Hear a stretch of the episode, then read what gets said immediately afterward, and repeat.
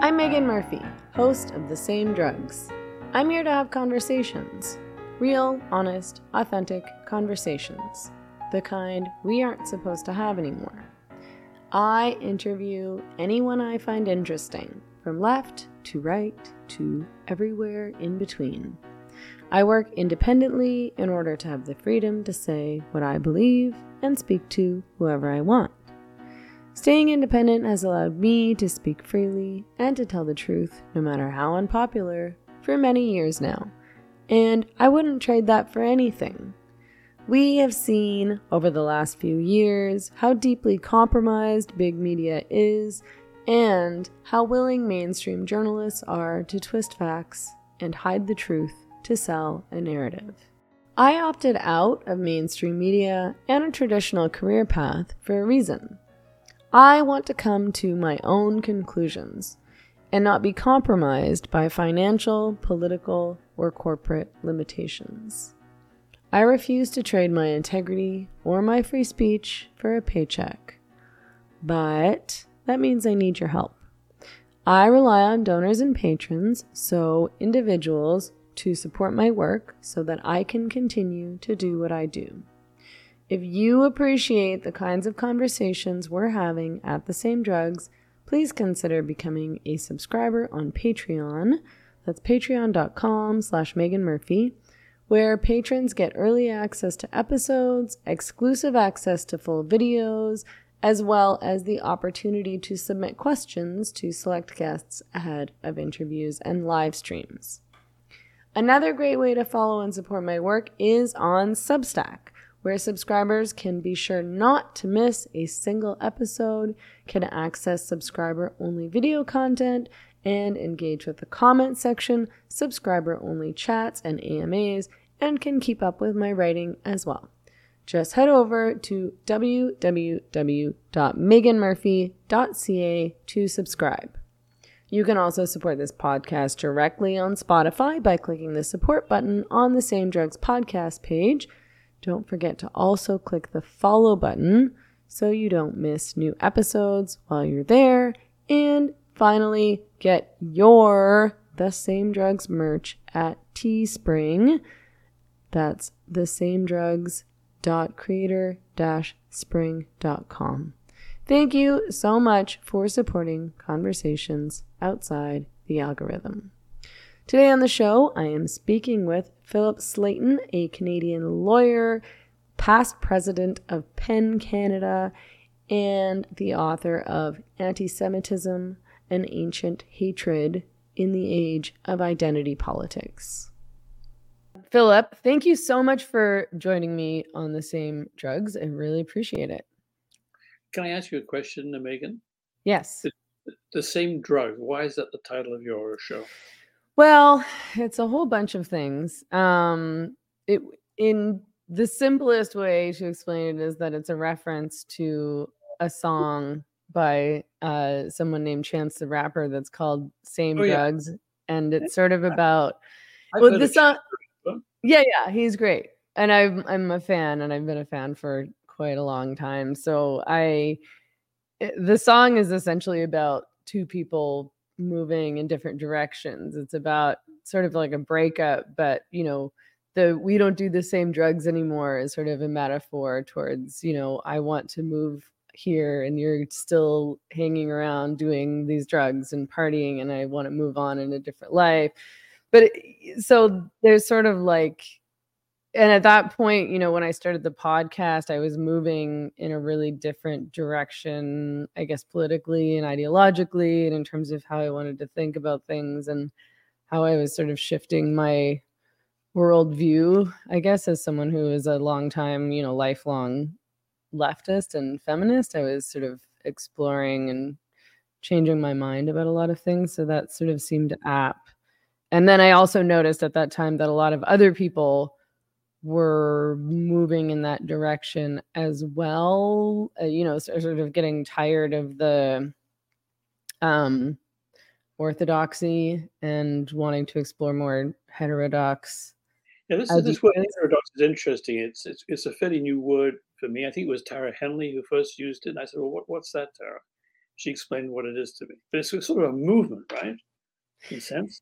Yeah, I mean, I, I guess like at, at some point it was referred to as the intellectual dark web. Bari Weiss described it as that, which was, you know, sort of, I guess, a group of people, a group of kind of intellectuals, journalists, um, think, you know, Jordan Peterson types, Dave Rubin, sort of questioning the dominant ideology and wanting to ask questions that you weren't supposed to ask and wanting to explore ideas and culture in ways that were perceived as taboo by the mainstream by progressives.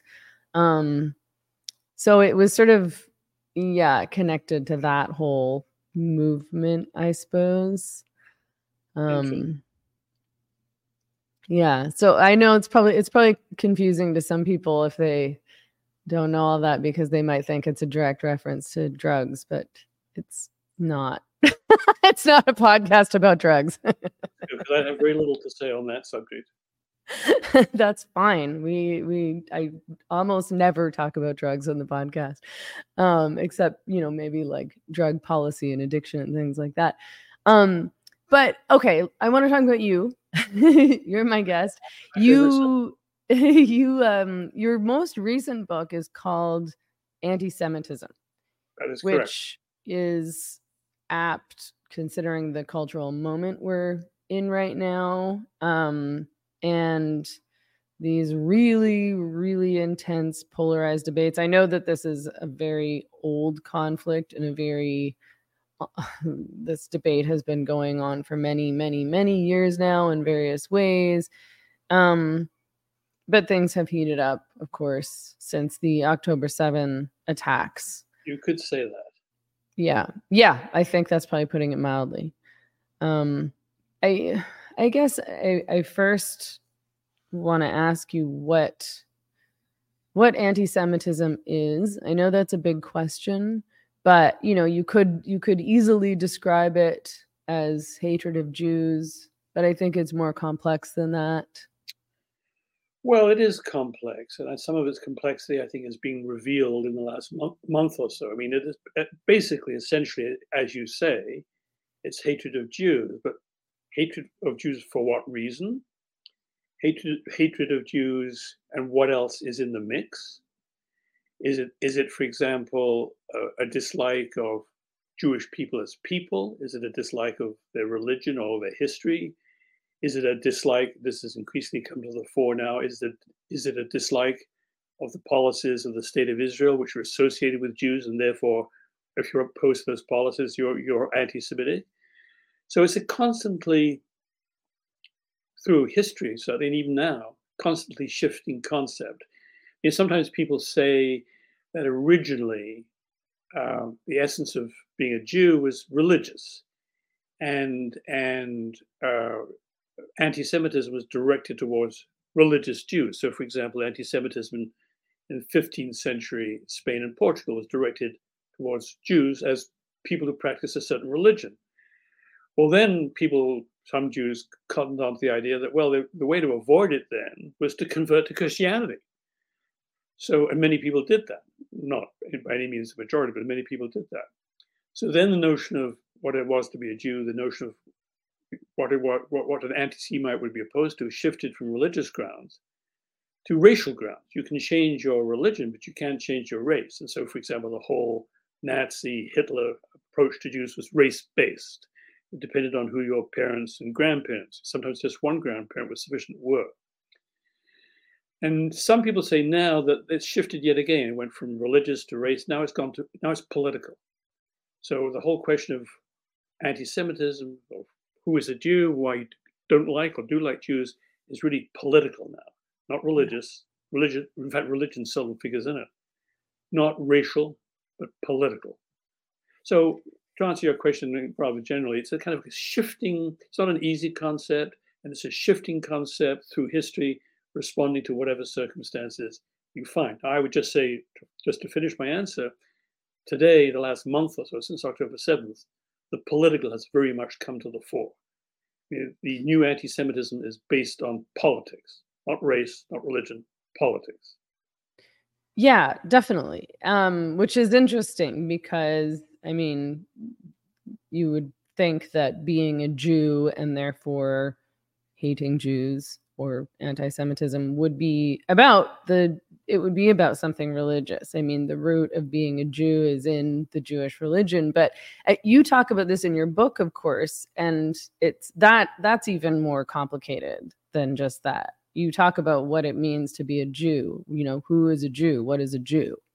Well, that's another interesting uh, issue because so for example, the, the Nazi regime, and to some extent the laws of the state of Israel today, define who is a Jew according to race, parentage, grandparents. I mean, in the, in the Nazi regime, all that was necessary was to have one of your four grandparents who was Jewish for you to be considered by the Nazi state as a Jew.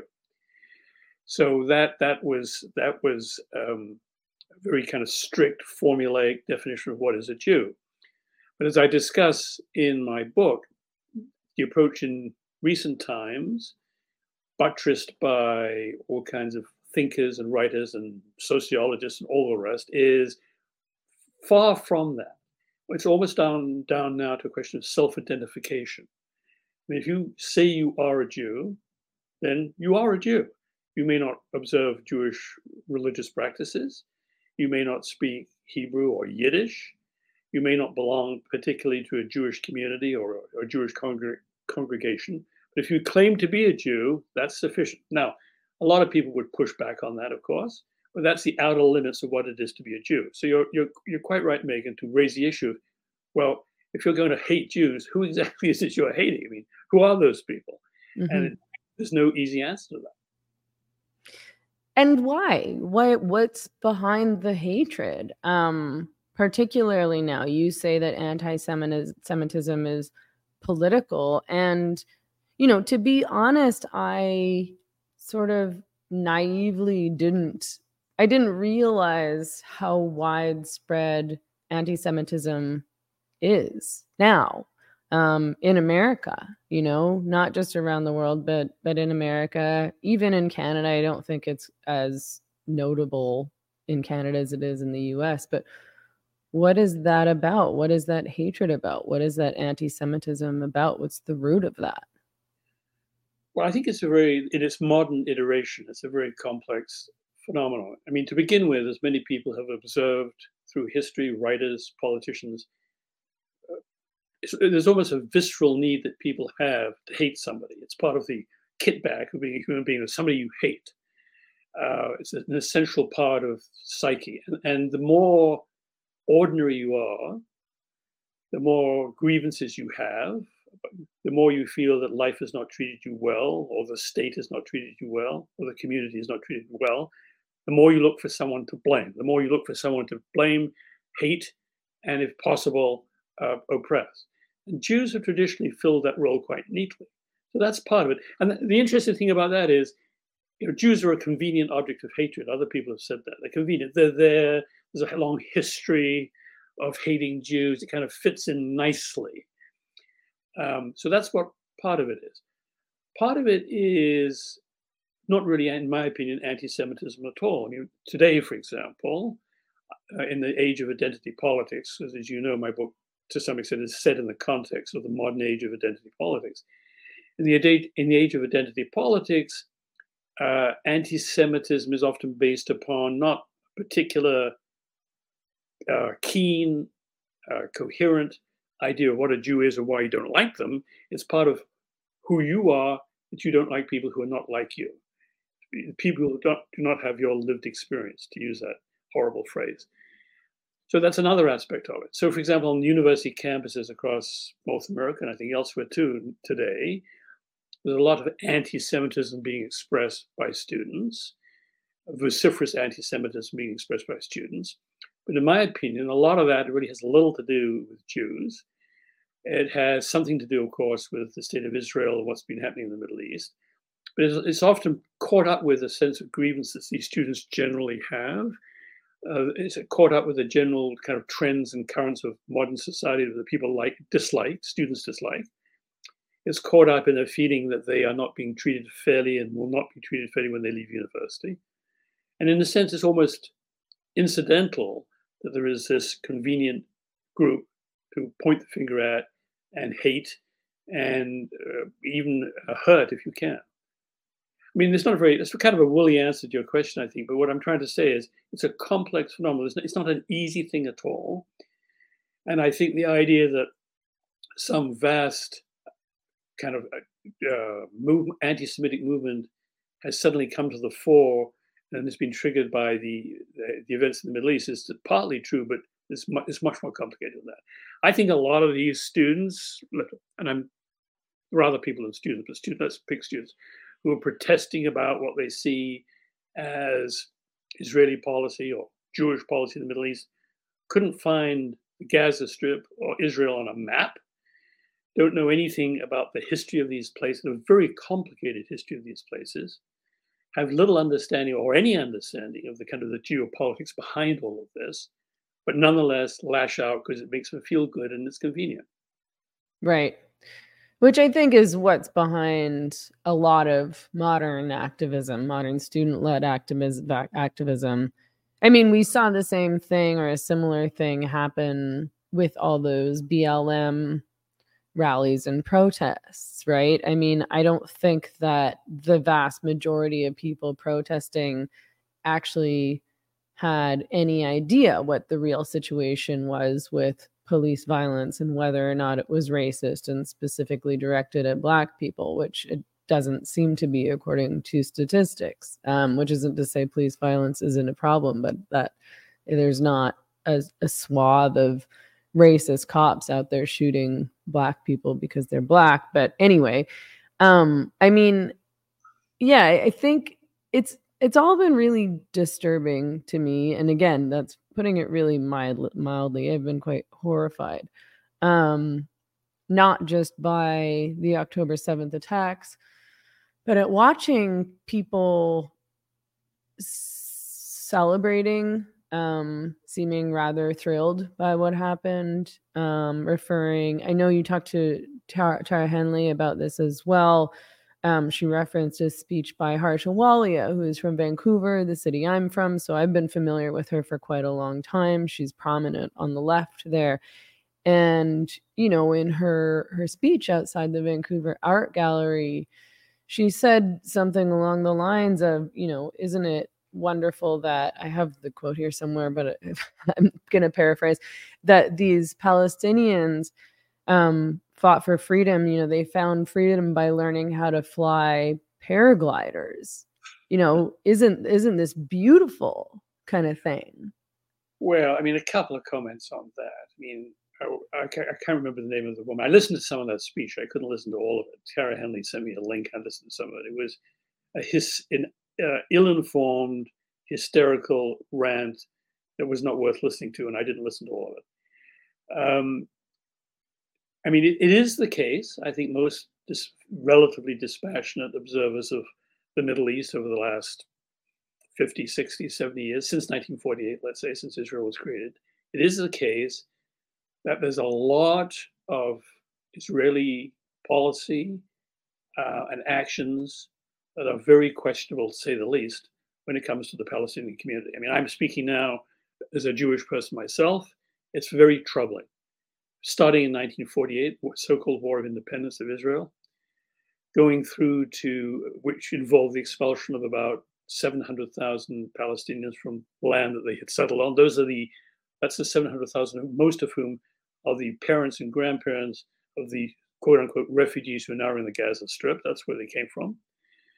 The the bad treatment of Gaza Strip and the blockade of Gaza Strip since 2006, and most of all, I think, the treatment of Palestinians in the West Bank as the settlements, the Jewish settlements on the West Bank expand. And there are other things. So even the treatment of the 2 million Palestinian citizens of the state of Israel. Now, 2 million Palestinians in Israel have full citizenship. But even those people, it is said, I'm not sure of the details, but it is said, are disadvantaged despite their full citizenship in a whole variety of ways. So there's a lot you can say about this. Uh, you, there's a lot to be discussed. You know, there are, there's controversy surrounding it. I'm w- well aware of that, but there's a lot you can say about it. So you could stand up in front of the Vancouver Art Gallery if you want and give a speech about that, about how this the, the treatment of the Palestinians has been very bad, and something needs to be done about it. I mean, Nelson Mandela said this in the 1990s. I mean, this is not news, okay? Nelson Mandela was, I think, the first person to say that Israel was an apartheid state, and he knew an apartheid state when he saw one. Mm-hmm. So there's nothing new about this. But what's to conflate that, conflate your feelings about that history and your feelings about possible injustices perpetrated upon the continuing injustices perpetrated on the Palestinians has absolutely nothing to do with paragliders or whatever these things were that enable terrorists to come into the state of Israel and murder women and children in the most brutal way possible. So that's a completely different issue. And to conflate these two, as this person whose name I can't remember, Harsha yeah, it shows, to say the very least, to put it charitably, very sloppy thinking. The inability to distinguish different things, see the difference, and not just put it all together in some horrible toxic stew. Yeah, and you know it's interesting because I I do see you know as much as i'm i'm new to this conflict and i'm trying to understand and learn as best i can um the situation in gaza is awful um and there are a lot of problems and palestinians have been treated horribly in all this. But you know when when we talk about what I referenced earlier, which is sort of the the horror at seeing people at these pro-Palestine rallies celebrating Hamas, saying anti-Semitic things, um, and defending the terrorists as freedom fighters. Um, you know, and then I, I'm constantly being told not to conflate being a supporter of Palestine with being a supporter of Hamas. And yet we are seeing these things be conflate, conflated all the time at these rallies and by these people who are supporting Palestine or who are anti Israel, however you want to put it. You know, I've been told many times, one on one, person to person, these aren't terrorists, they're freedom fighters. Of course they're doing this. This is what the resistance looks like. Um, and we've seen that you know repeated over and over and over again at these rallies. So whether or not these people want to admit it it is being conflated and it's being conflated by the activists themselves in a lot of ways it is and to me that's uh, completely unacceptable as i said a moment or two ago it's an evidence of the inability to really understand the issues and to think clearly. To me, it's that simple. Now, you know, we live in Canada and, and in the United States. I'm not sure about Mexico. In countries that value freedom of speech, and if somebody wants to stand up in front of an art gallery or anywhere else and talk about these issues, they're free to do so. Although it's an interesting question how free they actually are. If they're talking about what they perceive as the injustices perpetrated on the Palestinians over many years now. They're certainly free to do that. People can quarrel with them, say you've got your facts wrong or you're misinterpreting whatever. That's a discussion. And a mature democratic society is basically founded on our ability to have those kinds of discussions and to disagree with each other. But if you go beyond that and urge the destruction, the, the violence against, the murder of Israeli settler colonialists, or you celebrate uh, murder of such people that's already taken place. Citizens, ordinary citizens, not soldiers, citizens. Yeah. Then the interesting question is have you gone too far? And if you have, what are the consequences of that? Now, in Canada, there are very few legal limits on what you can say, which is a good thing. I mean, something I strongly support. I'm a freedom of speech guy. I believe you should be able to say just about anything. And what I always like to say is maybe naively is a sophisticated, well-educated, discerning population will deal with people who say stupid and ridiculous things by ignoring them, by laughing at them, whatever. You don't need the police, you don't need the courts, you don't need the judicial machinery to deal with them. In a mature democratic society, the citizenry deals with it. Now, that may be naive. Some people have said it is. Maybe it is. I don't know. But the question is if somebody stands up and celebrates the terrorists, because they were terrorists who murdered people on October the 7th, and be, even beyond that, suggests that that's a good thing and there should be more of it, as many people have done, then is that the, is it at that point that the law steps in? I mean, you know, hate hate speech is a criminal offense in this country, and there are other laws about it. So, at what point does the state step in and say, okay, we have to do something about this? So that's one level. Another level, and I discussed this a little bit with Tara Henley, is and this is actually what, much more of what's happening in Canada at the minute, and I think in the United States too, is the institutional level. What is the responsibility of universities when all these things are going on? What is the responsibility of labor unions when all this stuff is going on?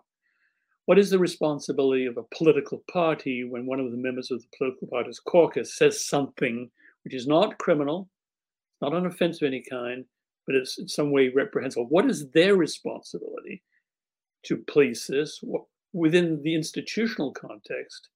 How much freedom should there be? And that's a very difficult question. I are on the side of as much freedom as possible. But I think what you're seeing now is something different. What you're seeing now is, for example, great pressure being brought to bear on university presidents and university administrators to stop people on their campus saying things that are upsetting other people. Mm-hmm. Now, now, in my day, which was admittedly was a long time ago, but in my day, one of the points of a university campus was the freedom to be able to say things that would upset other people. And the, the latitude you had to do that was quite considerable, as it should be, as it should be in the kind of country we live in in Canada. But now, this is very concerning. I think now you seem to see a lot of people saying, for example, let's go back to the university context um, wealthy donors to the university, potential employers of these students when they graduate, all these people saying, stop them doing that. Stop them saying that, or you'll lose our support. We, there won't be job offers for the law graduates of of, of uh, Toronto uh, uh, University, Toronto what's it called TMU. I should know my grandson goes there. Or Harvard. I mean, they they were saying this about the the Harvard students who I think signed a letter that was yeah. blaming Israel for the attacks. And that to me is very uh, concerning because once universities, which are supposed to be one of the great bastions of free speech and inquiry, start for whatever reason shutting down statements, shutting down free speech because it's upsetting people that they don't want to upset then we're in trouble as a free society. Yeah. I mean, it's been it's a tough one to get your head around in some ways because I I'm also a free speech supporter. I called myself a free speech absolutist a few times and then realized I probably shouldn't say that because I think saying that you support free speech should be enough. But the point is sort of that people will often say, I support free speech except for hate speech, you know, and then I'm like, well, that doesn't really count, um, in my opinion. But I I wondered what what actually would constitute a crackdown on free speech. In this context, people have been saying, you know, there's a crackdown on the free speech of the pro Palestine activists. Um, and what was referenced in in in defense of that statement were some of the things that you brought up. Um, you know, potential future employers of these students saying we want a list of people who signed this letter because we don't want to hire them. Um, people pulling funding from the universities, um, and then someone sent me an example recently which reference this is out of the UK, not Canada or the US, but um, you know, I think it was about fining companies who supported BDS, um, you know, essentially punishing anybody who supported the the boycotting of Israel. Do you think that all of this constitutes a crackdown on free speech? I mean, where's the line here? It's very it's very tricky, Meghan, because so supposing I I'm not by the way, but suppose I'm a very large uh, supporter, financial supporter of University X, and supposing I read or I learn that the students of University X are going to hold a big pro-Palestinian demonstration, and this upsets me because I'm not pro-Palestinian for whatever reason. And so I ring up the university president. I say, look, you know, I am a large financial supporter of this university. If that if that demonstration or that happens, I'm not supporting this university anymore. I just won't do it. And so, as a university president, has to be very sensitive to that kind of thing because, I mean, you know, he, he's a, amongst other things, somebody needs to finance his university.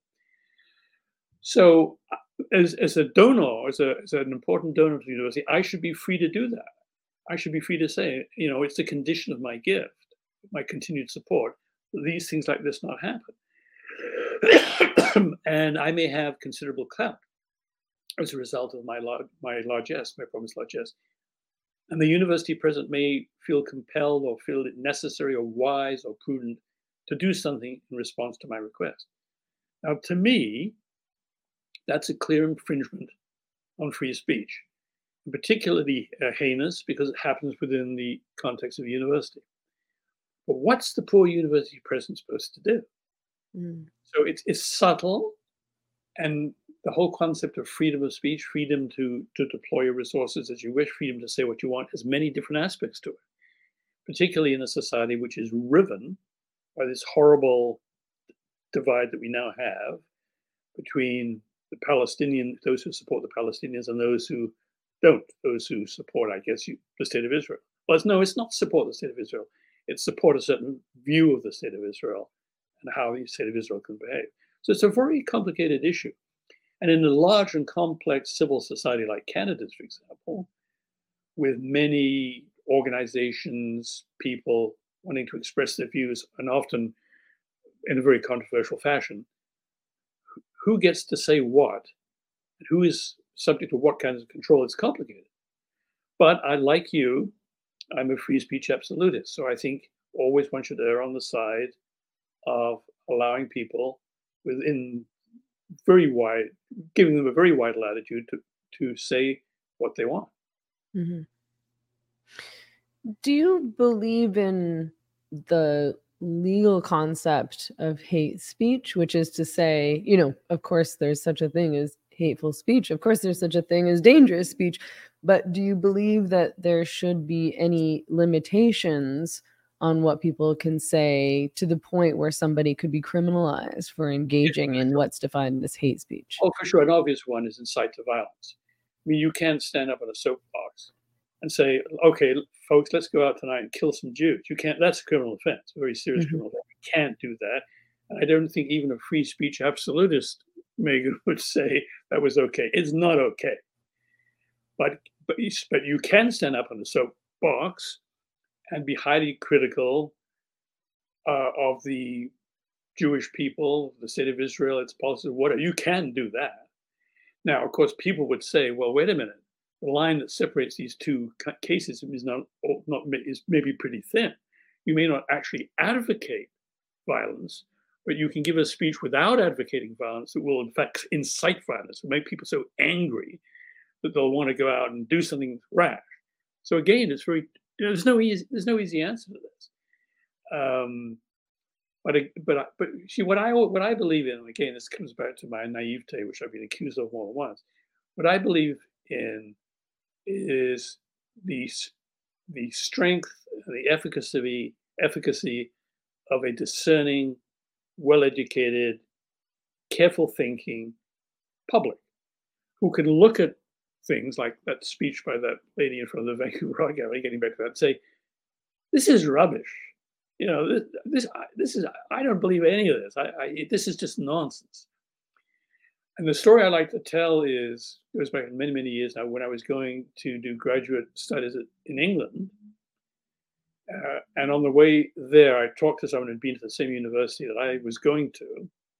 This person who had been actually been private secretary to Mackenzie King, which tells you how old he was and I am. This person said, Ah, he said, well, at that place, they only teach you really one thing, but it's a really important thing. And that thing is they teach you how to know the difference between a good argument and a bad argument. There is a difference between a good argument and a bad argument. And it's incumbent upon any every citizen to try and find, make, make that distinction. And so you listen to these people, you say, bad argument, I'm not convinced. You know, I'm going somewhere else. But but what I find so distressing now, particularly in the current circumstances, is there seems to be no ability to do that. There seems to be no ability to separate out the issues. There seems to be no ability to recognize what's ridiculous and wrong and what isn't. And that that's concerning. I mean, in the United States, just to uh, put a footnote to this, I would have thought recent politics in the United States has shown a huge lack of capacity to distinguish, almost a, uh, not just a lack of capacity to distinguish good, good arguments and bad arguments, but a devil may care attitude. Who cares what's a good argument? Who cares what's a good argument? I'm driven by things other than that. I'm a writer and a podcaster, which means I can't sleepwalk through life. My brain is my most important tool, so not only do I need to keep my energy up, but my mind needs to be sharp. I work for myself, which means I need to self motivate and make sure that I can focus in order to be as productive as I can on a daily basis. Focus is something I've always struggled with. We all know how easy it is to get distracted, especially when you're trying to do a million things at once. So I can't tell you how relieved I was to find Magic Mind. It doesn't replace my beloved wake up coffee, but I drink it a little later in the afternoon as a pick me up to help me stay focused and productive throughout the day. Magic Mind has these things called nootropics, which improve cognitive function, meaning they boost my attention span, my ability to process and learn new information, and improve my notoriously bad memory. Lion's mane mushrooms help reduce anxiety, which is something I work hard to keep in check by living a balanced lifestyle, but of course still pops up from time to time when I'm feeling like I'm not staying on top of my goals. It also helps reduce inflammation, which is something I've struggled a bit with over the past few years on account of an old knee injury, as discussed on Joe Rogan. And of course, the matcha in there keeps my energy levels up. If you want to give Magic Mind a try as part of your daily routine, go to magicmind.com slash same drugs and use my discount code same drugs 20 to get up to a whopping 56% off of your subscription. That's magicmind.com slash same drugs code same drugs 20. What do you think about that phrase that's such a, a prominent chant at these pro Palestine rallies, which is from the river to the sea, Palestine will be free? I've heard a lot of people say that that's anti Semitic. Um, and even that it's hate speech, that it's it's no, it's not anti-Semitic and it's not hate speech. I mean, it, it's it's kind of a code, of course, for things that might be regarded as anti-Semitic and hate speech. But what it really, what, what you could interpret the phrase as meaning, and there are many responsible, thoughtful, knowledgeable people who believe this, is there should be a, a one-state solution. There should be one state which in, includes uh, both Jews and Palestinians, and that state would run from the river to the sea. It's really looked at in that way, an argument for a one-state solution, which is a perfectly reasonable and at one time was almost a respectable theory for various largely demographic reasons It's almost certainly not going to work.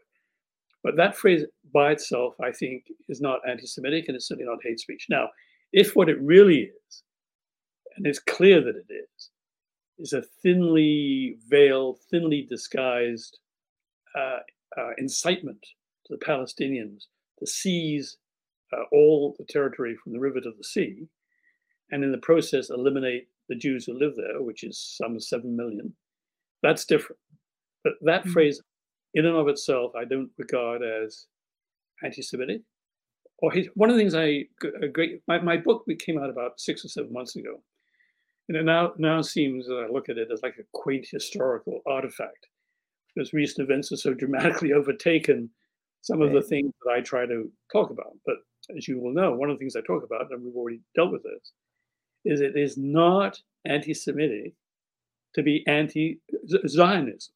To anti-Zionism is not anti-Semitic. Anti-Zionism is to be critical of and to resist certain policies, historical and current, of the state of Israel. It's not to say I hate Jews. That's different.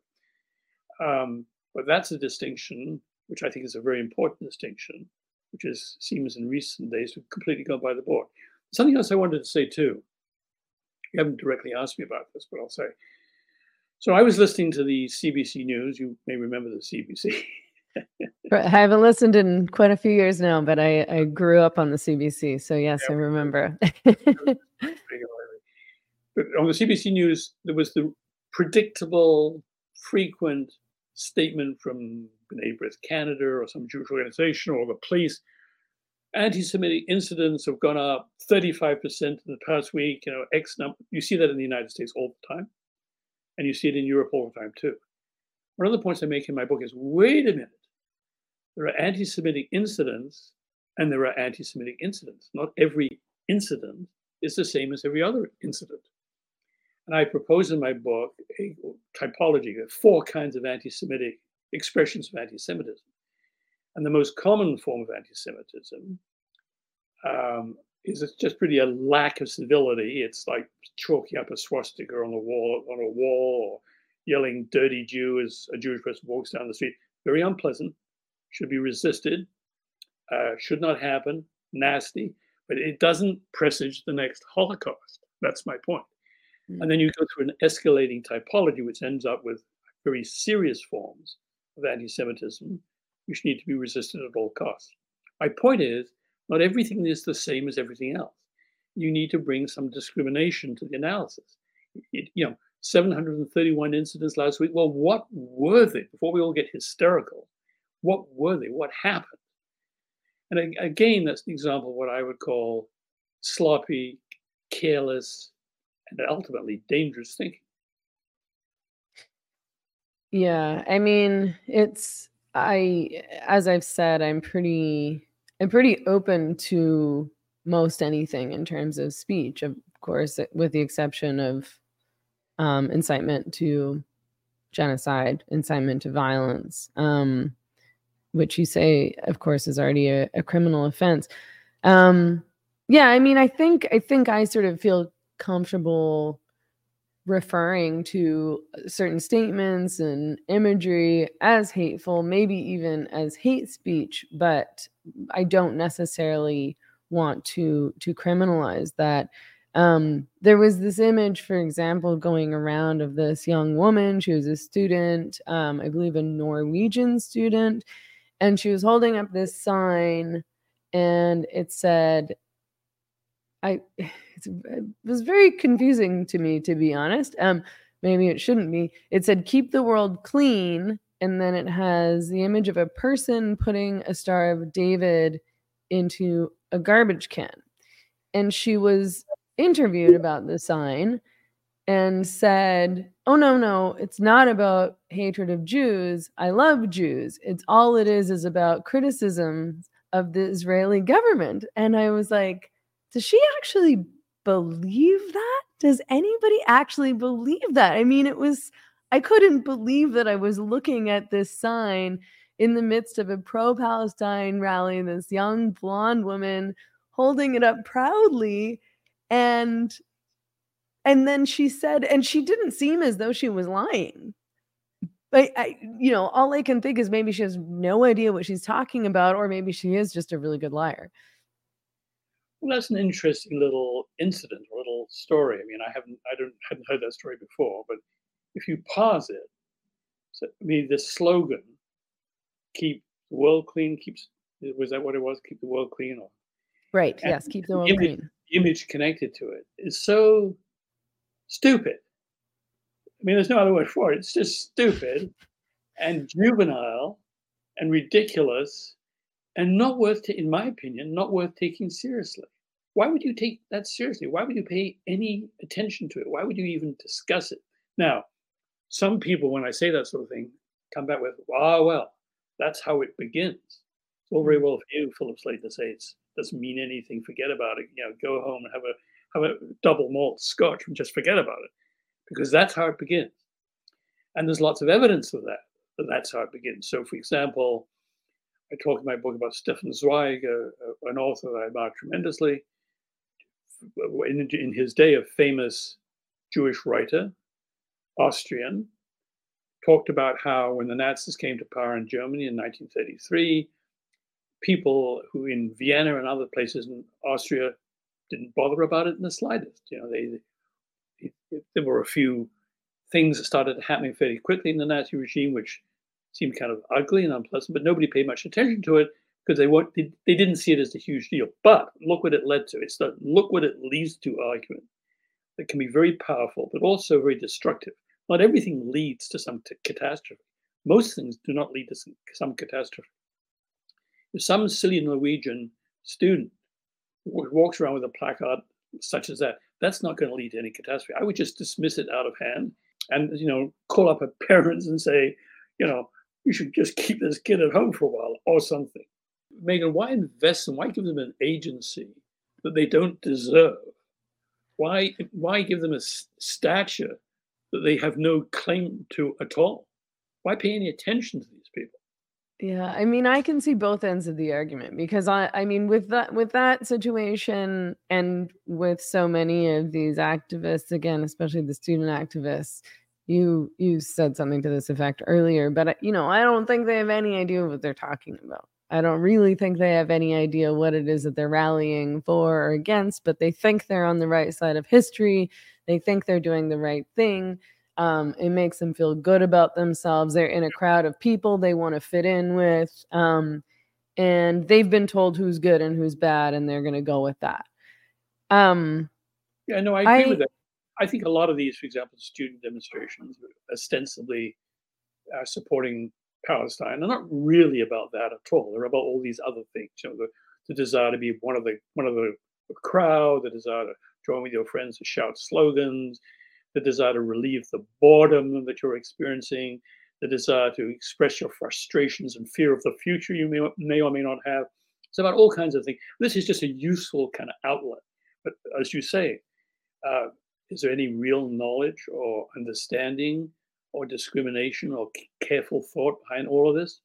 S- sometimes yes, but mostly no. There are a lot of very smart people, maybe not a lot, but certainly some very smart people who thought long and hard about all these issues, have written very perceptive and important books about these issues, uh, expressing different kinds of views. Now, they deserve to be taken seriously. They deserve to be uh, read carefully. They deserve to be talked to, but not these other people. Yeah. I mean, I, yeah, I worry about it when it gets to violence and we have seen some violence um and again when it gets to incitement to violence and crowds can get worked up and i think things can get quite scary and i think it probably would feel scary to be on a campus with these kinds of protests happening and you're a jew um and you feel quite outnumbered oh but that's a, that's a different issue yeah i agree with i agree entirely with that i mean a lot of the horrible destructive mindless mass movements in history were based upon ideologically, intellectually, very little, very little. They were just mm. a kind of mass populist movement, a great crowd that was moved by powerful oratory or despair of their circumstances or whatever. They didn't even really know what they were doing half the time. That's a yeah. big, difficult force to fight against. I, I appreciate that. Yeah. I want to talk to you a little bit about what's going on in Canada specifically with free speech because I think um I think that now there are I think Canada has been really complacent on the issue of free speech especially as compared to America. America is a lot more rah rah rah about their free speech rights, which I respect. Um and I think that a lot of Canadians sort of didn't really think about the issue that much. And I count myself as one of those Com- Canadians for many years. Um, I didn't oppose free speech, but I just didn't really think about it. I didn't really bother to advocate for free speech. I think I probably just assumed it was something I had and would always have. Um, and then what happened throughout COVID really woke people up. It woke me up um, to the fact that you could lose your free speech. And there have been a number of bills that Trudeau's Liberal government has either introduced or passed that are concerning, um, including C11. Are you familiar with that law? C11 is. So that's the Online Streaming Act. So it's about, purportedly, it's about promoting CanCon. It yeah, regulates what Canadians see online on the basis that the CRTC wants to promote Canadian content. Um, but you know, yeah, first of all, I think that it it's concerning that the Canadian government or a Canadian government regulatory board would have control over what's com- turning up in your algorithm essentially on YouTube or whatever. But then there's also more recently been an announcement that um, that platforms that host podcasts are going to in Canada are going to have to register with the Canadian government or sorry podcasts uh, platforms that host podcasts that Canadians will hear you know that are accessible to Canadians will have to register with the Canadian government um, yeah. so I'm curious to know what you think about these bills and if you're worried about them well the first thing I would do is put in a plug of course for the book that I wrote before the book on anti-Semitism which was called Nothing Left to Lose and was exactly a study of the freedoms or the erosion of the freedoms we all have in Canada, including freedom, primarily the freedom of speech. One of the arguments in that book was that Canadians are, have been unduly complacent about this issue. They haven't paid it the attention it deserves. And of course, when that happened, and various other ancillary things have taken place that have eroded freedoms in this country. One of the things I mentioned, for example, is the deterioration of universities and as a bastion of free speech. Various places, free, free independent press is another one. Various places that were guardians had a role to play in protecting and promoting free speech. Their positions been eroded, often very dramatically, and we're heading for trouble. So that, that's a kind of a general theory I've had. It's good old boring, you know, complacent comfortable, peaceful Canada that we don't have to worry about anything. We're, we're finding out maybe that's not strictly true.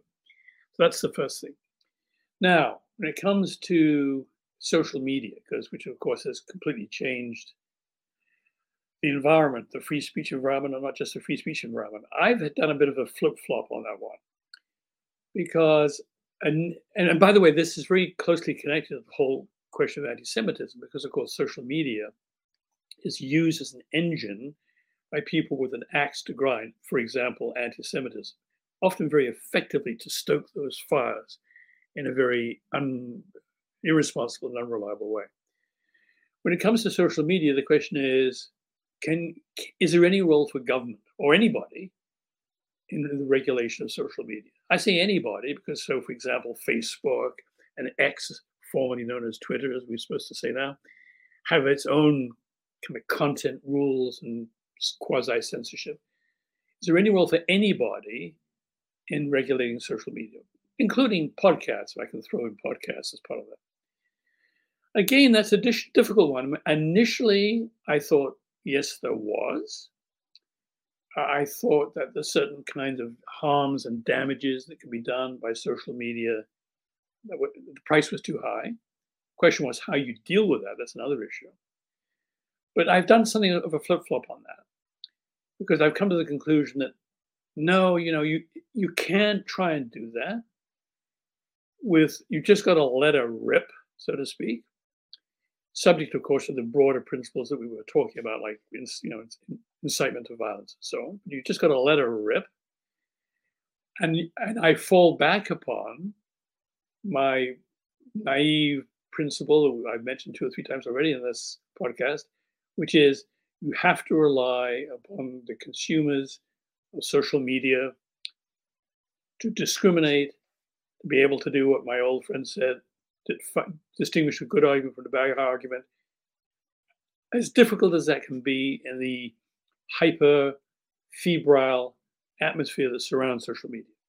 I mean, this may not be a very satisfactory answer, but that's my answer. Now, there, there should be control controls on one aspect of this, which is trolls, um, you know, you know, targeted use of social media uh, by governments or by other institutions, which really subvert the whole social media uh, principle.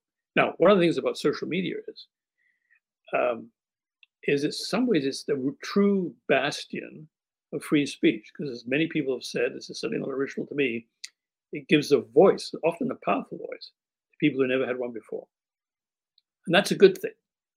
That's a good thing. And you don't want to mitigate that voice. You don't want to demean it. You don't want to diminish it. You want to let her rip, subject to some very general, specific, not, not general, but some very specific rules and regulations, but minimal. So that's my flip flop. I, I've now, as I say, basically think that social media should be left alone. And the bill you refer to, and the, the, which is, by the way, of interest to PEN Canada. I used to be president of PEN Canada, no longer am. But it's caught the attention of freedom of speech organizations. This has to be taken very seriously. Yeah, I think so too. Um, and I mean, one of the one of the reasons why I left Canada was not just, you know, I you know I I love Mexico. I'm happy here, but I I left because of the COVID mandates and restrictions, which I was really concerned about. And I was worried about my free speech because I saw these bills that the, the Liberal Party was uh, introducing. And I worried because, you know, my work is uh, so much of my work is critical of the government and of the Canadian government and Canadian government policies and popular ideology and all that. And I just thought, you know, if I stay in Canada, I'll be screwed. I might not be able to work.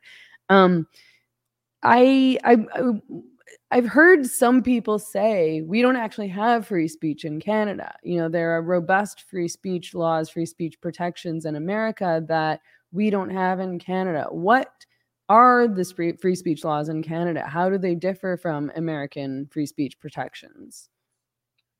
Well, I think people that say that are not being entirely correct. I mean, there is a guarantee in the Charter of Rights and Freedoms of free speech. It's a charter guaranteed right. That, that means quite a lot. Um, beyond that, legislation can be struck down if it's found to infringe that charter right.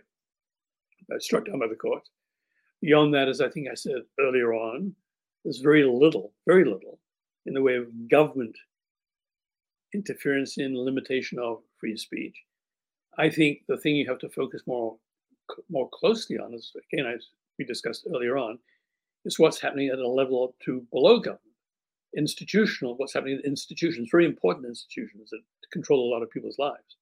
You know, the workplace, large corporations, unions, universities, student unions, etc.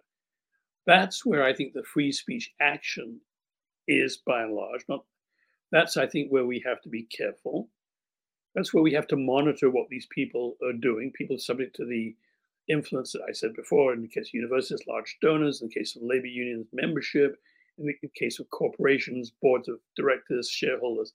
All, there's all kinds of people who can exert pressures on these institutions all kinds of ways. So you have to focus in on that. Government is an easy one in the sense because it's by and large transparent. You can see what they're doing.